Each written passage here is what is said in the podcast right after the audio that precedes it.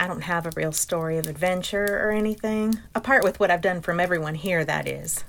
My ability, I suppose, is something I've always had, though growing up I never knew it for what it was, and of course I also assumed everyone else had the same feelings when they handled items, but they just didn't talk about it, so neither did I. Well, I was working as a server in a tavern when I was young.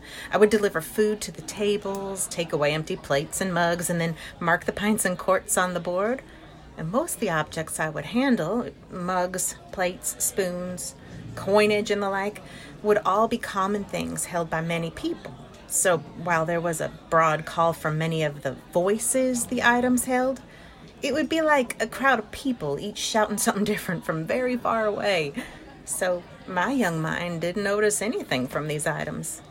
Then, one patron, wanting to provide some entertainment at my expense, took his knife and with all his might rammed its tip into the wooden table.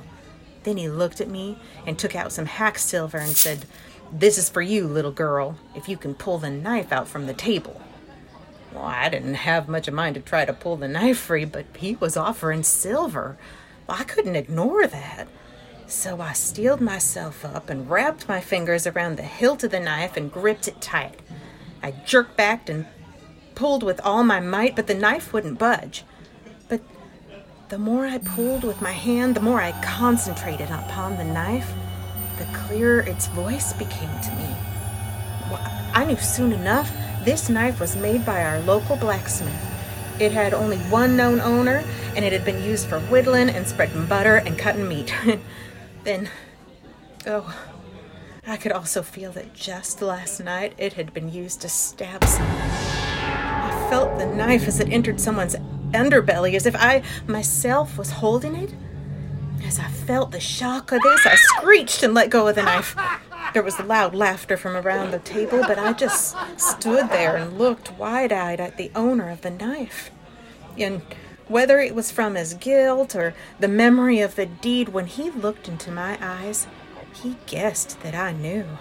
That somehow I knew what he had done and to whom, and the circumstances and the consequences. Of course, I didn't know all this, but to his mind, I knew. I could tell from his eyes. And when he grabbed my arm, all his guilt and all the details of the deed flooded my mind. I screamed and ran away from the table and from the man and from the tavern.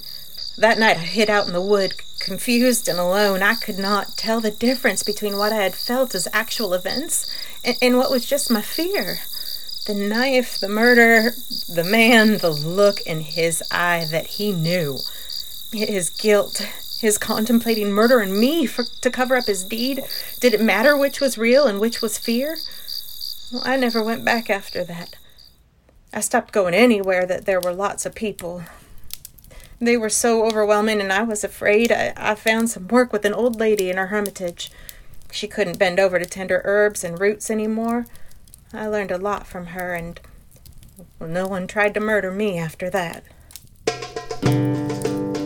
You have been listening to Fireside Stories from the Dungeons and Damsels series. Voice talent for the character Skeyo was performed by Dani Baldwin. Script by David Ian. Sound engineering by Dino De Aelfweald. With music by Ron Perovich.